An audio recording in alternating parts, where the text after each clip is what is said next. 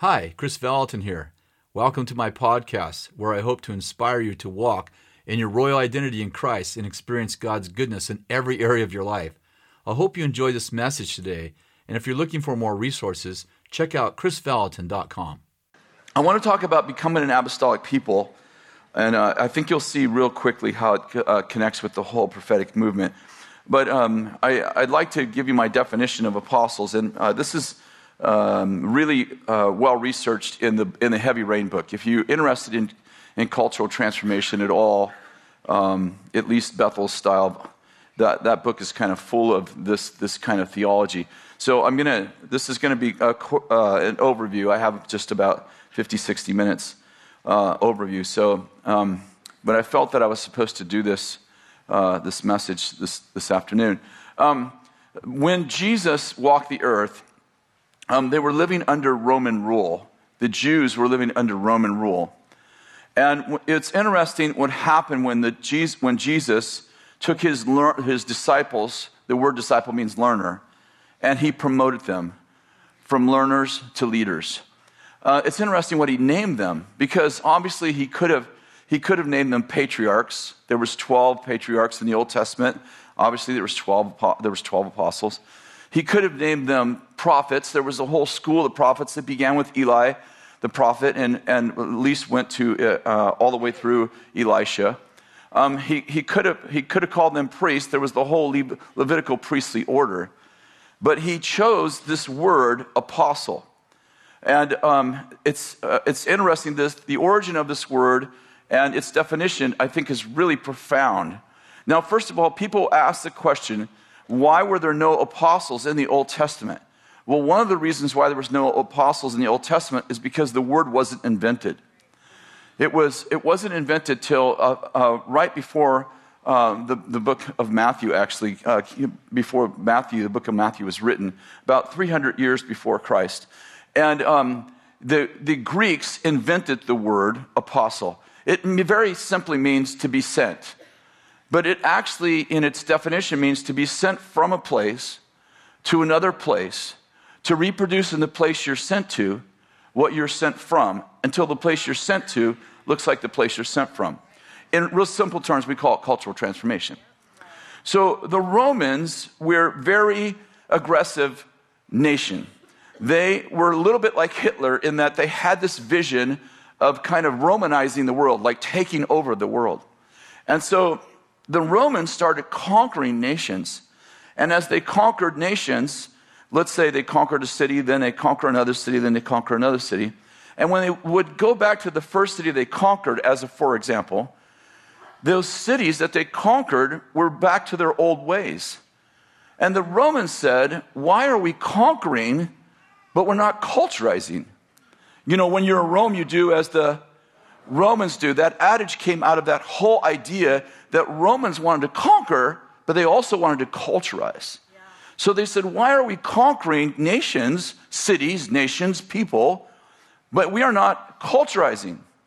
So they picked up this Greek idea, this Greek philosophy of apostles. They took some of their main generals and they renamed their generals apostles. Not all of them, some of them. And then they sent their generals out with military, with their armies, as they always had done.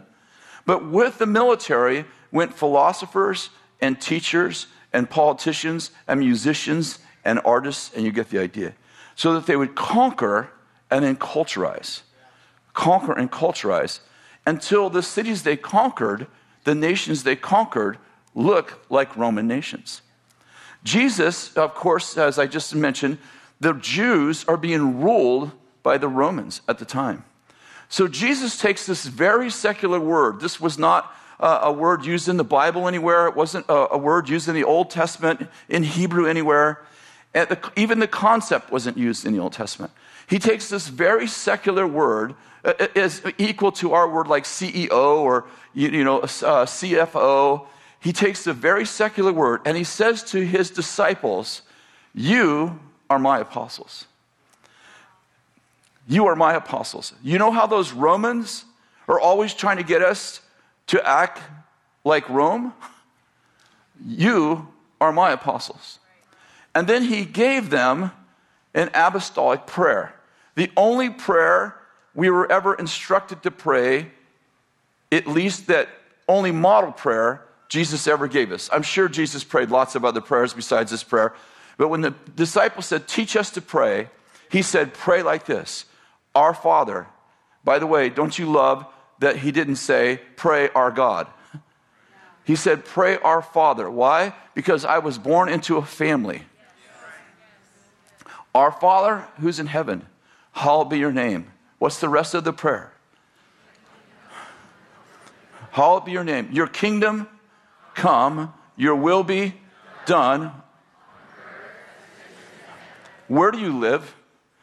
You live on earth and you live in heaven.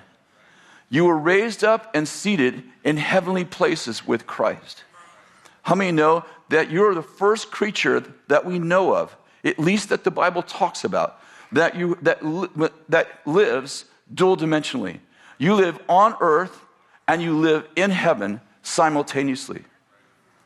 I was meeting with some uh, congressmen not too long ago, and um, they were, they, were uh, they happened to be Republicans, and it's a Democratic Congress right now in our, in our nation.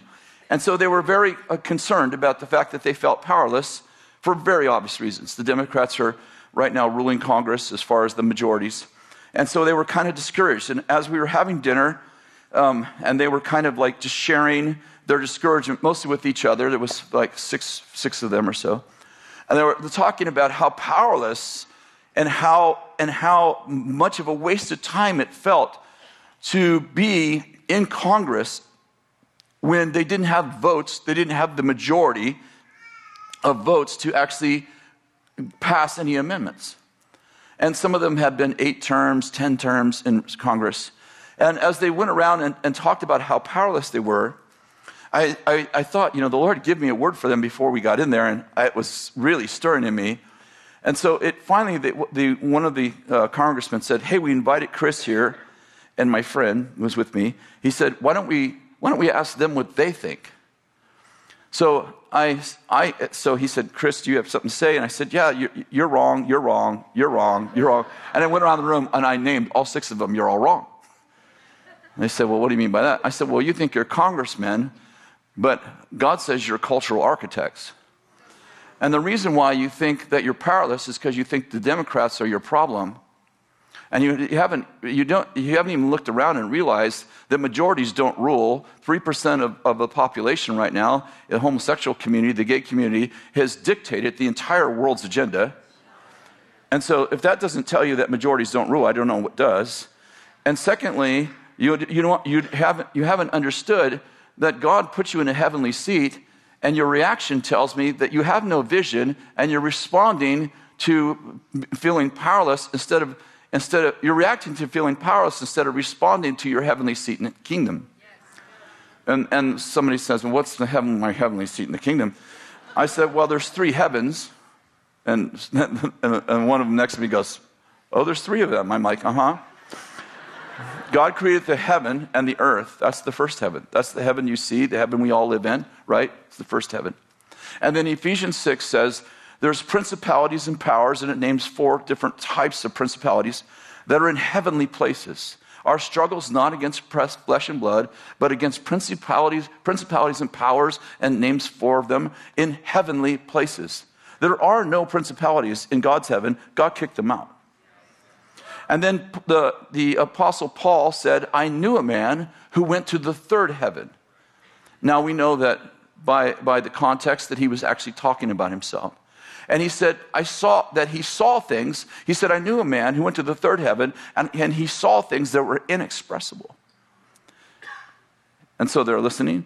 I said, So there are three heavens, and you live in the first heaven and you rule from the third heaven because you were seated in heavenly places with Christ. And the person next to me said, Does it say that in the Bible? I said, Yes, it does. And so I actually literally, I had on my phone and I, I got my Bible program out and I read them, Ephesians 1, that you have been seated with Christ in heavenly places.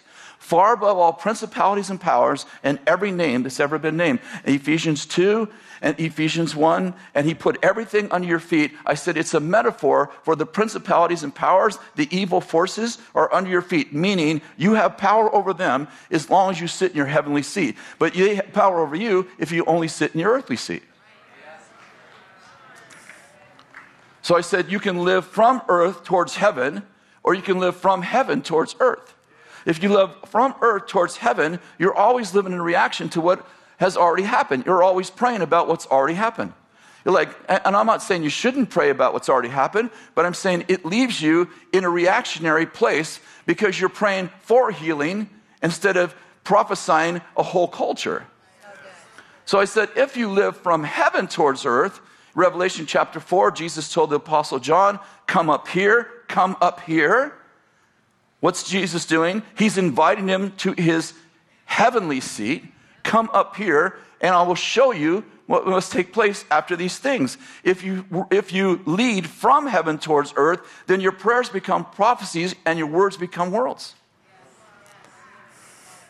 Your prayers become prophecies and your words become your words become worlds. And not only that, but when you pray from earth towards heaven, you're praying to God. But when you're praying from heaven towards earth, you're praying with God. How many know we're called to partner with God? And not only that, do you know where you're seated in heavenly places? Ephesians 2 6, by the way. Hello, are you all right? It's, it's, it's way after lunch by now. Even the Mexicans are waking up. Right? Where's my Mexican friends? Oh, I, was gonna, I was hoping they weren't like taking a nap or something. They're still taking a nap. Uh, what I'm getting at is, is that do you know where you're seated? Someone tell me. In Christ, far above all principalities and powers, do you know what throne you're sitting on? Someone tell me. You are not seated on the throne of Christ, you're seated on the throne of David. You know why? Because Jesus is sitting not on his throne, but on the throne of David, which God prophesied would be forever and forever. Are you with me? Because how many know David was prophesied that he would lead long after he died? And Jesus is ruling from Christ's throne, I'm sorry, from the throne of David, and you sit with him on his heavenly throne. Oh boy, it got really quiet in here. Is that in the Bible? It is. Somewhere. I think it's Revelation chapter 20. Um, so I want to talk about this idea of, first of all, two things. What does it mean to be apostolic? And what does it mean to be a prophetic people in an apostolic culture? In, in um, why don't you turn to Ezekiel chapter 37? This is a story of Ezekiel entering a former battlefield in which men had died and it must have been an old battlefield in the fact that there was only dry bones. And when Ezekiel enters the battlefield, God asked the prophet a ridiculous question Can these bones live? I'd like to read you just something I, I wrote uh, for this prophetic people. When Ezekiel entered the valley of the dry bones, the outlook was bleak. Death hung over the battlefield like a thick, dark cloud. Then suddenly God rocked Ezekiel's world he asked the prophet a ridiculous question Can these bones live? The great prophet staggered to comprehend the possible outcome of God's inquiry. Finally, he gathered himself and answered, You know, Lord. The rest of the story is, uh, the, the rest is history. A mighty army emerged from the valley of dry bones as Ezekiel prophesied life, life into the dusty rubble. Once again, the prophetic people stand in the valley of the shadow of death. And once again, God is asking the same question Can these bones live? The history, the history of the nations hangs in the balances as we ponder. As, um, as we ponder the answer to this profound question, will we inspire mass funerals of despair or will we equip a mighty army of light bearers? The world waits in hopeful anticipation as the prophetic people of God stand in the valley of decision. May God commission us to once again rock the nations as we gather to seek the King. And may He equip us to see a mighty army rise from the dry bones of global despair. And may we shine the light of hope into a desperate and dying world. I want you to notice that God didn't ask Ezekiel to prophesy about the bones, He told Ezekiel to prophesy to the bones. See, um, prophecy is foretelling, I'm telling you the future. But as I shared with you in our session that we did when we, right before we prophesied to a bunch of people, that the most powerful part of prophecy, in my mind, is not foretelling. The most powerful part, part of prophecy is forthtelling. The ability to procreate with God.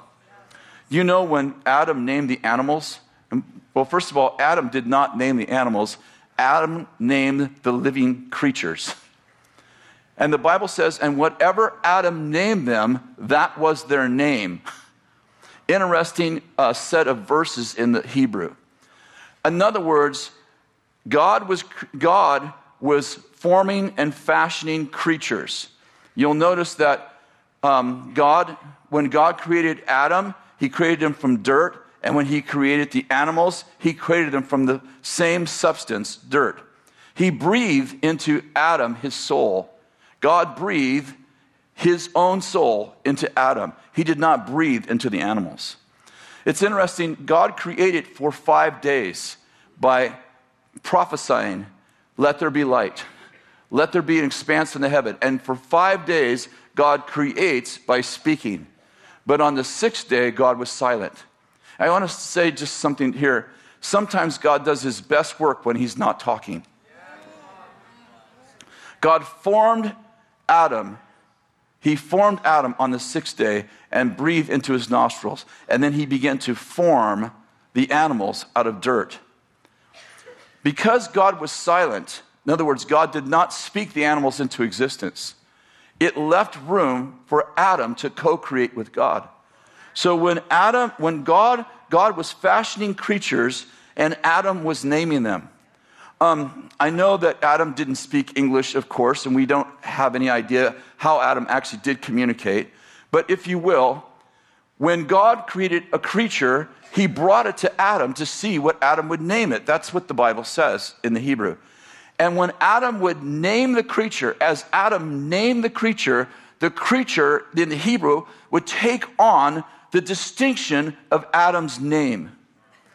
Uh, in other words, of Adam's naming. Uh, let's pretend Adam could speak English. We know he couldn't. But he sees a creature and he suddenly goes, Lion, lion. And when Adam says lion, that creature suddenly took on the courage of a lion and the character of the animal in which he prophesied. So God and Adam were co creating. God was fashioning and forming, and Adam was prophesying. He wasn't calling the animals Spot, Fifi, and Trigger. Are you following me? He wasn't naming the animals like, oh, I think I'll call my dog, uh, you know, a Fifi. He wasn't doing that. He was, the, the Hebrew isn't talking about naming someone like you name them John. He's talking about that Adam was naming, he was co creating with God. Are you with me? Part of the challenge we have as prophetic people, and I'm, I'm glad that uh, Lisa brought this up in a different, in a different light. But part of the problem with, with being an anointed prophetic person is that death and life are in the power of the tongue. Death and life are in the power of the tongue. And the more anointed you are, the more powerful you are in the negative and the positive. Sometimes we are talking our molehills into mountains and wondering why our valleys are so deep. Let me say that again. Sometimes we go to a prophetic conference and get anointed, we get appointed, we get gifted, we get called, and then we go home and we talk to our molehills until they become mountains. And then we wonder how deep the valley is. Like after that prophetic conference, everything around me is just deep. I'm just always in a valley. It's like, stop talking to the molehills. I like what Jesus said. He said, Tell the mountain to be removed. The goal of prophetic ministry is to encourage, exhort, and comfort, not to make people's molehills mountains. We're not supposed to go to the valley of dry bones and raise monsters to life. it matters. Okay. Why are you yelling? I don't know. It matters what you say. What you say. If you say to this mountain, be removed. But what if you say to this molehill, grow? Some of us are talking ourselves to death. What do you do when you get afraid? Shut up. If you're really anointed, when you're afraid, don't talk. Remember the, the Israelites walking around seven times around the, the, the Jericho Mount, uh, Jericho walls? And God said, Don't talk. Why? Because there's power in your words. God said, When I tell you shout, and they couldn't talk for seven days, I think that was a lot harder than the journey. Especially because there was ladies there. ladies use a lot more words than men. It's true. I said that when my wife and I were co-teaching last year, and she said, well, well, on the mic, she said, do you know why we, we use more words? I said, no. She said, because we have something to say. It's a really good point. A really good point. Women love details. How many guys have figured this out?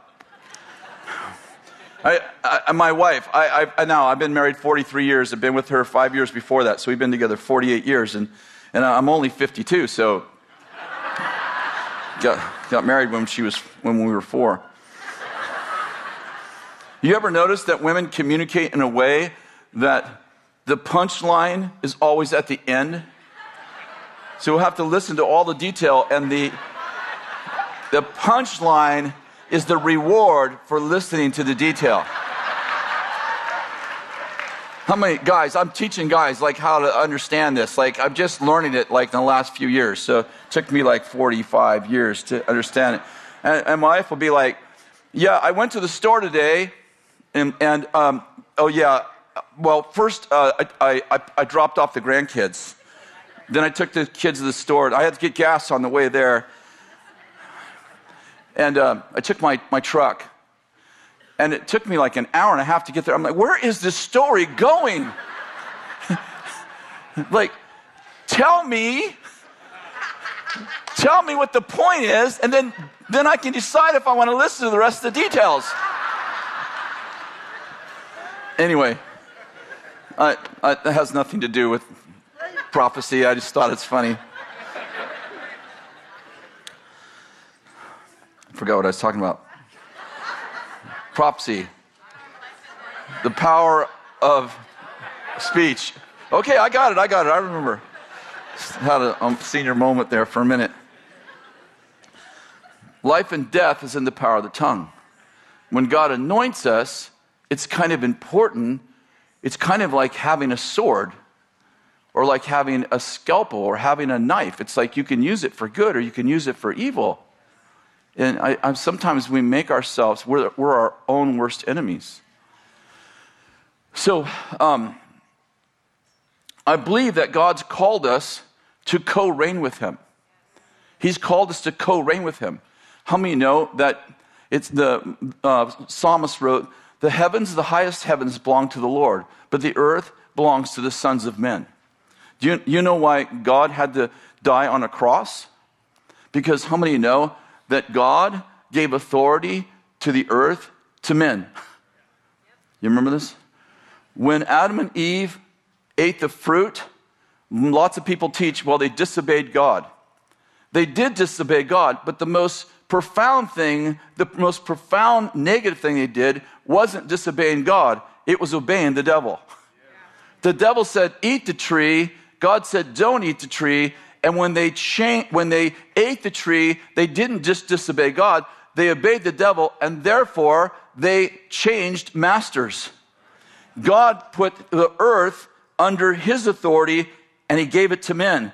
But men gave authority, the authority for the earth, to the devil. You remember in Luke chapter 4, the devil says to Jesus, If you bow down and worship me, I will give you all the kingdoms of the world, for they have been what? Handed over to me. Who handed them over to him? Adam. Are you following me? So the Son of God had to become the Son of Man so that sons of men could become sons of God.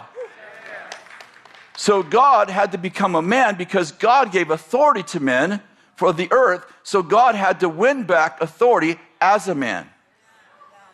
Are you with me? So we get to co create with God because God gave authority of the earth to men. Now, Jesus said in Matthew 28, it's been quoted two or three times all authority has been given to me in heaven, which would have not been a revelation to the disciples he was talking to, and on earth. The on earth part would have been a, a tremendous revelation to the audience that he was speaking to, because they would have believed that the earth belonged to the enemy. And Jesus said, when he rose from the dead, he goes, I got back the keys. All authority has been given to me in heaven and on earth. Therefore, make disciples of all nations, teaching them everything I taught you. In other words, now that I have all authority, I give you authority. Now, how many understand that if I have all the pie, that means Ben has none? Are you with me? Lots of people are running from a devil who has no authority. Okay, let's start over. I don't know how many times I've heard, like, well, the devil's really after me this week. Listen, God did not put the devil on the earth so that he could be after you. He put the devil on the earth so you could be after him. The devil said, I want to be like God. Do you remember this? As Lucifer, he said, I want to be like God. I will rise to the heights of the heavens and I will sit among the assembly of God. Where do you sit? among the assembly of God. And God said, No, you won't. And he thrust him down the earth. And, it, and the earth that he thrust him down to was just a rock floating through space like Mars. And then for six days, as we've just told you, that God takes uh, something that's, that is just a rock floating through space, empty. Uh, um, I'm sorry, Genesis 1 says the earth was I'm not listening to you. You're formless and void. That's, yeah, someone was trying to say it to me. Just couldn't hear you. Formless and void, it means chaos. That the earth was formless and void, and the, the, the devil was put on a planet that was just a rock floating through space. I don't know. Is he there a billion years, a million years, one year, one week? We don't know. But he's floating through space on this rock, and all of a sudden God begins to create. I don't know about you, but maybe the devil's thinking, oh, maybe God relented because all of a sudden, earth is starting to look like heaven. Then on the sixth day, God says, Let us make man in our image and in our likeness. What did the devil want? He wanted to be like God. Why did God put the devil on the same planet he put you on? He could have put him on Mars. He could have put him on Jupiter. He could have put him in another universe, which would all be fine with me. He didn't put him on the earth to torment you. He put you on the earth to torment him. God said, Before I throw you in the lake of fire, part of your punishment is there will be billions of people who have what you want. They will be made in my image. And by the way, do you know that there's five things God calls beautiful? No, I'm sorry.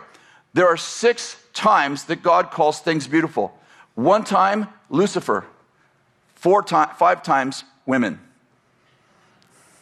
The only thing the Bible has ever called beautiful is Lucifer was the most beautiful creature in heaven. He's called beautiful. And then five times, the only other creature ever called beautiful is a woman by God. Ladies, you wonder why the devil hates you? You wonder why he doesn't want you to have power? You remember the curse over the devil? You remember the curse over the devil? The curse over the devil was that you're going to crawl on your ground, ground and eat dust. And what's the rest of it? And I'm going to put hostility between the woman and you, and between your seed and her seed. And the Bible goes on to say, He will crush your head and you will bruise his heel. In other words, The, the curse over the devil was God said, I'm going to make the woman eternally hate you, and she'll teach her children to hate you. And her children will crush your head, and he'll, they'll, they'll, they will stomp you so hard it'll bruise their heel. You know why the devil hates women more than he hates men? Because the curse over the devil was women will eternally hate you. Women teach the world to hate the devil. Such a good word. Men are like, I hate the devil. Yeah, your mama taught you that.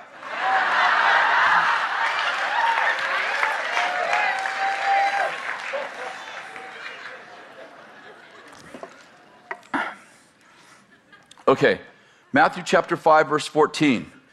You're the light of the world. A city set on a hill cannot be hidden. Now, I don't know if you've ever heard this before. I've heard it so many times. People say, in the last days, in the last days, the church is going to get brighter and brighter, and the world's going to get darker and darker. Hopefully, nobody in here has preached that. That's kind of funny because Jesus said, You're the light of the world. Isn't it funny? He didn't say, You're the light of the church. He didn't say you're the light of the church. Listen, if Jesus said you're the light of the church, then the theology would be right. In the last days, the church will get brighter and brighter, and the world will get darker and darker. But Jesus said you're the light of the world. And then he goes on to say, um, a city set on a hill cannot be hidden, nor does anyone light a lamp and put it under a basket, but puts it on a lampstand so that it gives light to everyone in the house. Now, the only way it can get brighter in this room in one place and darker simultaneously in the same room is if we take a light and we cover it. Are you with me? We put a basket over it. Then it could get brighter under the basket and still darker in the room. But Jesus said no one takes a light and puts it under a basket, but sets it on a lampstand. And then he said, You are a city set on a hill. It's the same metaphor. In other words, Jesus is saying, You're the light of the world. And how, where I, where's your position in the world? I want to set you at the top of the mountain so that everyone can see. Okay. How many you know it's not so you'll see the light, it's so you'll see. When I turn the lights on, I don't stare at the light. I see the light. No, I see you. I can see where there's light. I can understand where there's light. I can understand the nature of God where there's light. Are you with me? But I, what I'm getting at is that for some reason we have this idea that the, the last days things are supposed to get worse, and yet Jesus said the, the light's going to get brighter and brighter till the perfect day. And he said, You're the light of the world. See, part of the challenge is, is that we think that the church, we see, let let me say it this way. Jesus said, I'll build the church, and the gates of Hades will not prevail against it. And then 127 times, he said, in different ways, he said, You extend the kingdom. Heal the sick, raise the dead, cast out demons, and say, What? The kingdom has come near you. Acts chapter 16, they went everywhere preaching the kingdom of God. See, part of the challenge is we think the church is the kingdom. And I'd propose that all of the church is in the kingdom, but not all the kingdoms in the church. See, isn't it funny that we spend all of our time building the church and wondering why the world's going to hell? And then we create theologies and eschatologies to make it okay. Well, the world's just getting darker and darker. Isn't that funny? If the world's getting darker and darker, whose fault is that if you're the light of the world? Well, the devil's just getting stronger and stronger. The devil's getting stronger and stronger. Isn't that funny? All authority's been given to us, and we're complaining about how dark the world's getting. Something's wrong. Tell me what's going on with this theology. Well, the devil's going to come. He's going to put in the mark of the beast. He ain't going to put the mark of the beast on me. I already have a mark. I'm a child of the king. I'm a son of God.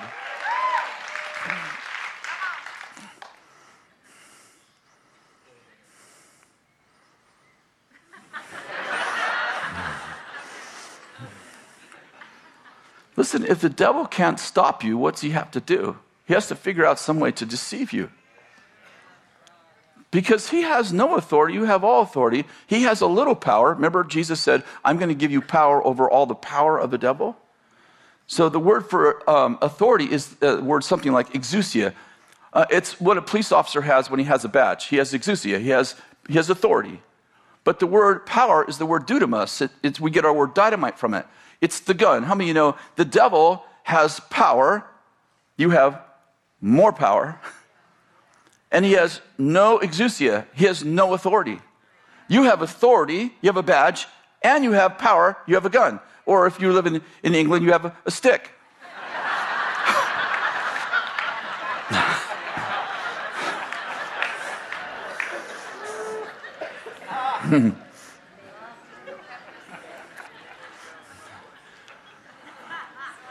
I'm saying the only reason you think you're powerless is because you think you are. Because Jesus gave you power over all the power of the enemy, and he gave you authority, and the devil has no authority. Can you imagine being a devil and you have no authority? Like you are a bad guy, and there's nothing you can do about people beating you up. I'm just going to leave you down there for all the people you tormented and see what they. It's like, oh, I won't say it anyway. There are certain kind of people that you throw in prison, and even the prisoners hate them.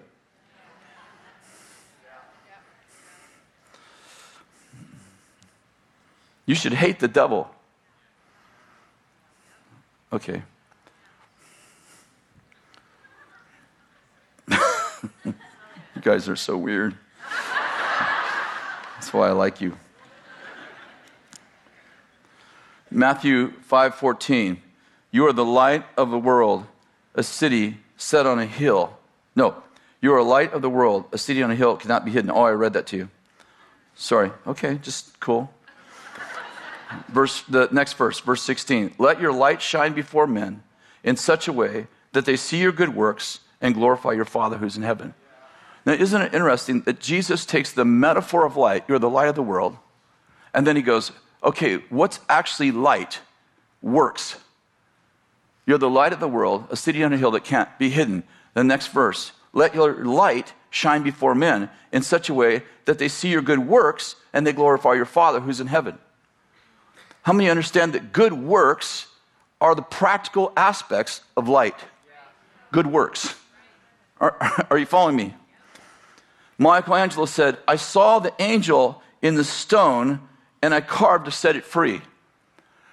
You know, there's a lot of people that think if I got a different job, I would be happy. When I get an education, I'll be happy. When I, when I get married, I'll be happy. When we have children, when I get out of this marriage, like something's, sorry, I shouldn't have said that. People think my problem is my circumstances. And I'd say your problem is you can't see. You know the difference between chipping rock and freeing angels? What you think is in the stone. One guy is working at Burger King flipping burgers, another guy's right next to him flipping burgers, and one person thinks, I'm going to learn this really well. Someday I'm going to have my own franchise. And the other guy thinks, you know what? I just, I hate flipping burgers. How many know they're both doing the same thing? One is building a great franchise, and the other's wasting eight hours a day. It's not what you do, it's what you think you're doing that matters. I'm telling you, for some people, life, some people wait their whole life for life to start. Well, there's 4,000 reasons why tomorrow I'm going to really live. And I propose to you that the journey is more important than the destiny. You know, the first prophetic word that Abraham and Sarah had wasn't where they were going. God said, Lead the Chaldeans to what? A place I will show you. Do you know what their prophetic word was? Not where they were going, where they couldn't stay. I'm saying sometimes God's a lamp to our feet, and sometimes He's a light to our path. I personally like the light to our path season, but sometimes God goes, I'm just going to show you the next step. God, where am I going? Listen, right now we're not talking about where you're going, Mr. Vallotton. We're talking about who you're with. I'm not going to teach, I'm not going to tell you where you're going until you get really confident in who you're with. Sometimes God blindfolds us so we don't know where we're going, so we'll get confident in who's leading us. Are you with me? We're the light of the world, a city on a hill that can't be hidden. I was in, uh, real interesting in what um, I think um, Stacy was saying earlier this morning. She was talking about, I think it was this morning or last night, but in one of her sessions, she was talking about do large churches mean better cities? And in the Heavy Rain book, we actually did a statistical study on American cities. And here's what we found very similar to what she was talking about. What we found, we did the research ourselves, and what we found is that the cities that had the greatest Christian church going population had the worst social statistics in our nation. In other words, the larger, the more people that went to a Christian church in a given city, the worst off the city was. Most pastors would never believe that unless they actually saw the statistics. What I'm getting at is most megachurch pastors think my city is better off because of my church. And I'd propose that the people in your church are better off because of your church, but your city is actually worse off because of your church. I call it in the uh, Heavy Rain book, I call it the huddle effect. What happens is you get all the Christians together, you get them together so often, they all huddle together, the church becomes a basket, it's really bright, the church, and the world goes to hell, and then we create theologies and eschatology to make it okay for the world to go to hell. Crime increases, divorce rate, rates climb, poverty index rises, unemployment rate goes up, drug use increases, school dropout rates increase as churches get bigger.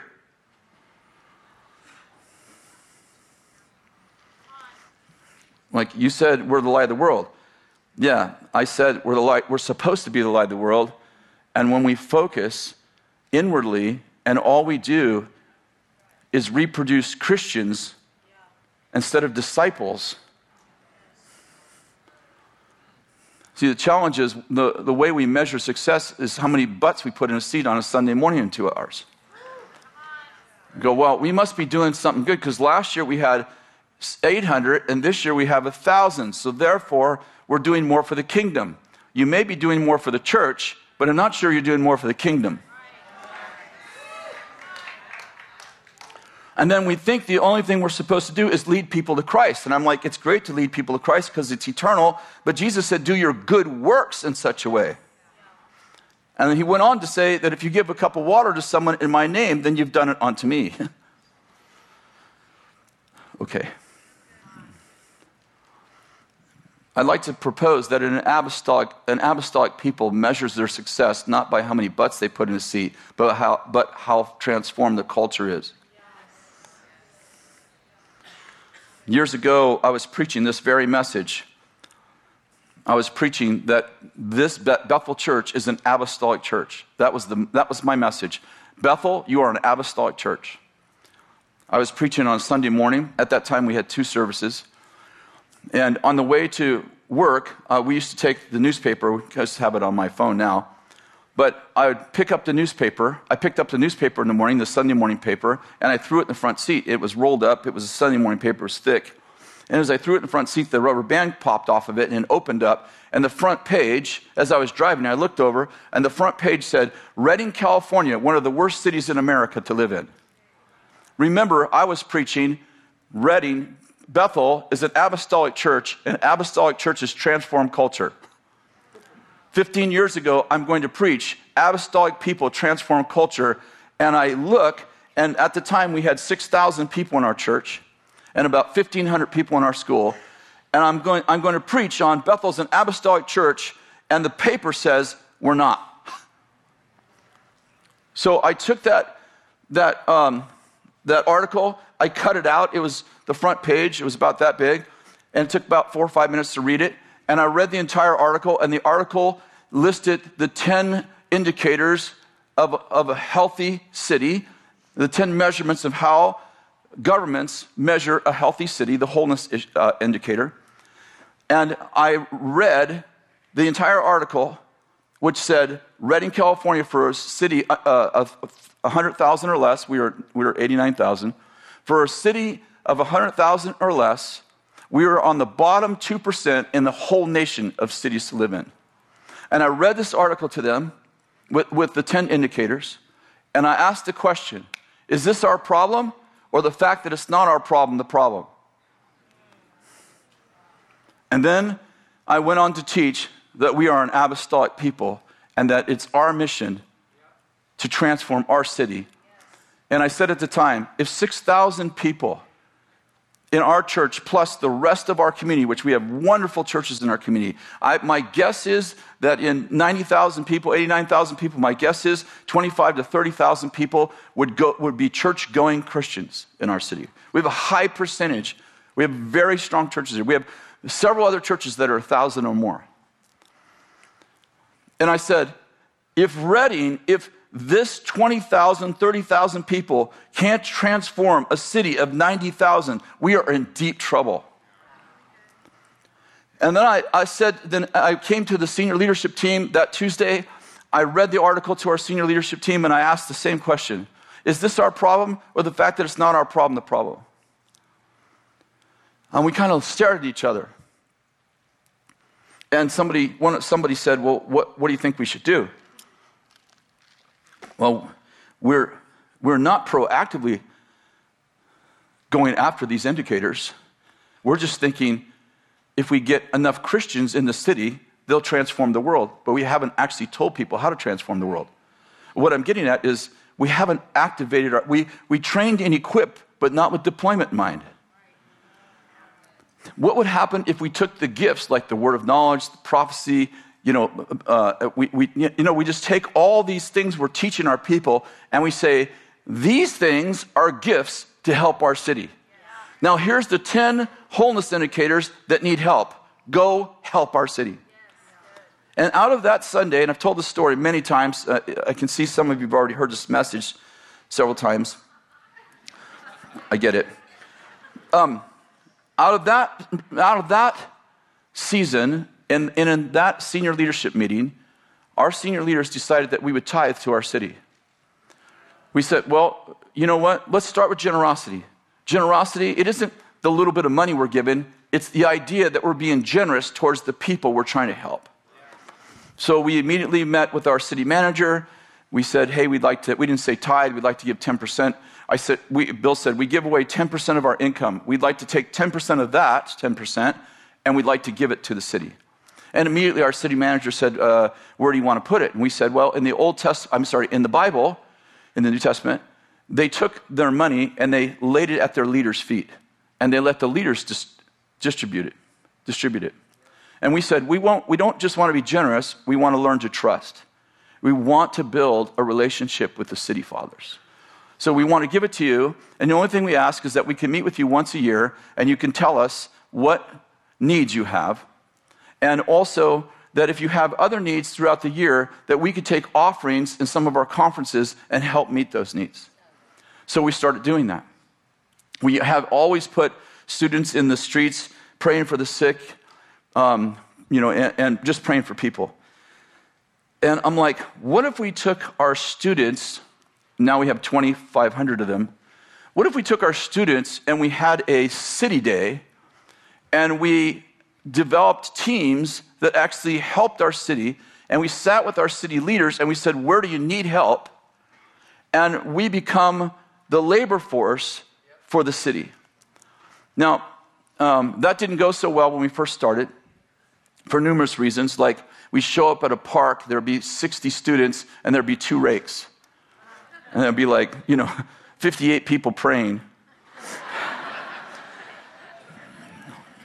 And so we, you know, it took us two years to figure that out. And we, yeah, we're not, we're not the sharpest knife in the drawer. You're like, I would have figured that out in two weeks. I'm like, I know. And we hired a, a guy named Keith Elroyd who'd worked for me years ago. Um, uh, he worked in, um, in the whole force uh, industry. And he began to develop our city strategy. And it took a little time, but eventually he got to meet with our city manager and he built a relationship with our city fathers and our city mothers. And pretty soon they really loved Keith, and they would spend the summer, we would spend the summer lining out all the jobs, and then we ended up with city leaders, I mean, I'm sorry, um, city, what do we call it? City um, projects leaders, and we ended up with this. We bought almost a million dollars worth of equipment, and we have trucks and tractors and chainsaws, and you have to be certified in each thing. So the student has to actually be certified in chainsaw use and have to be certified in pruning. And we just like, what if we did this with excellence? What if we did, what if we trimmed trees and pruned trees in way that Solomon's waiters waited on tables? And we started doing that um, last year, I think a year and a half ago. We found out that they were laying off. We have 92 police officers in our community, and there's only four police officers that prevent crime. And they were laying off those four police officers because they were hired on a grant, and the grant ran out, and they didn't get to renew the grant. And so we were like, hey, we can't let these four police officers go because they're the only police officers that actually prevent crime. Otherwise, we're just reacting to crime. And we said, what can we do? So we called the city manager and they said, well, it's going to cost 1.2 million for two years. We said, well, let's fund them for two years. Let's figure well, that'll buy us two more years and that'll give us a chance for the city to recover. And so we raised the money. We gave 500,000 out of our building project, um, money that we had put in there, not money that other people had given. And we ended up raising 1.2 million dollars, and we and we we funded them. Uh, this is it's coming up on the second year, uh, a few more months. The city was just uh, informed us that they have been able to take over their wage, so they get to keep the four police officers. Um, I met with the uh, chief of police, a really godly guy, um, and we, uh, his name's uh, Police Chief Moore. I sat with Police Chief Moore and I said, you know, what else can we do? And he said, well, you guys want to do more? And we're like, Yes, we do. And he said, Well, we need drones. We don't have any money for drones, but what happens is when we're in pursuit of a, of a, of a, uh, a dangerous suspect, they jump over a fence. My officers have to jump over that fence not knowing if the guy's there with a gun or a knife. So, what we'd like to do is fly the drones over before our officers jump the fence so that we, you know, save lives. And so, um, so we, we bought three drones. We paid for all the training for, for those guys. Uh, during the fire, we turned this place into a distribution center. The Salvation Army came. Um, they said they'd never seen a distribution center like this in their history. We put thousands of workers, our church people and our, and our, and our city, um, we put them to work, just working around the clock, making sure people had the basic necessities. We, I text 40 of our friends who are leaders uh, around the world and I said, We, we need help. Um, we have 1,100 people that lost their homes. We really love to give everyone $1,000 just to get the bare essentials. We had people that needed underwear and socks and you know, just the bare essentials, you can imagine. And, uh, and, and in, in four days, we raised $1.7 million. And we were able to give most of the uh, people $2,000. And, um, and, and then we, we, we, we developed teams global response teams and we sent them out into the neighborhoods that were burnt so they could sift through. We did this sifting. You had to be in a hazmat suit, you had to have training. And so we, had, we, we put on a training. We already had about 50 of our people trained. We ended up training like 500 people. They went out with sifts to find really valuable things that people had lost in a fire. You'd be surprised what it, how little things really help people find closure. They found wedding rings. They found jewelry that meant stuff to people. And we got to pray with people who didn't even know the Lord. And uh, just really wonderful stuff going on. And now we just bought $600,000 worth of equipment so that we could take all those black trees that usually stay standing forever, uh, that nobody has money to cut down. we we are going to send a thousand students into the into those forests, and we got chippers and tractors, and we're going to turn this into a beautiful place.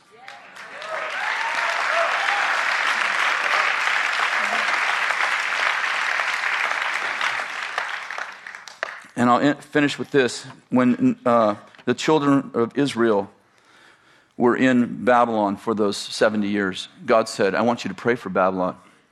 Because in their prosperity is your prosperity. I, I really want to challenge you. I, I, I love what Stacy was, was talking about earlier, just about the fact that what would happen if you left here as an apostolic person, not just as a prophetic person but what if you took your prophetic gift and the anointing that you, that you received, both here and all over the place you've been going? What if your city benefited from you being in this conference? What if you didn't just go to a conference? What if you actually got equipped to heal your city? You go, well, my city's got 10 million people in it. Yeah, but it also has you. I mean, Martin Luther King was one guy, but he shifted history. You know, it, it, it, crowds don't change history, people do. Would you stand? I want to pray for you. Lord, I just thank you for what you're doing with all these people. And I pray, God, that you would give us an apostolic heart. That we wouldn't be people who run around with titles, but we would be a people who transform our city. And God, I pray that our city would be thankful that we are there. We would not be the people who go monthly to the city council meetings and complain about what they're not doing for us. But we'd be the people who go into city council meetings with servants' hearts and with the mind of Christ and say, We've come here to help our city be healthy. How can we help our city? Give us the wisdom and the favor to connect to our city leaders so that we are servants of the city and not masters of our council people. Give us wisdom, God, as we move forward. In Jesus' name, amen.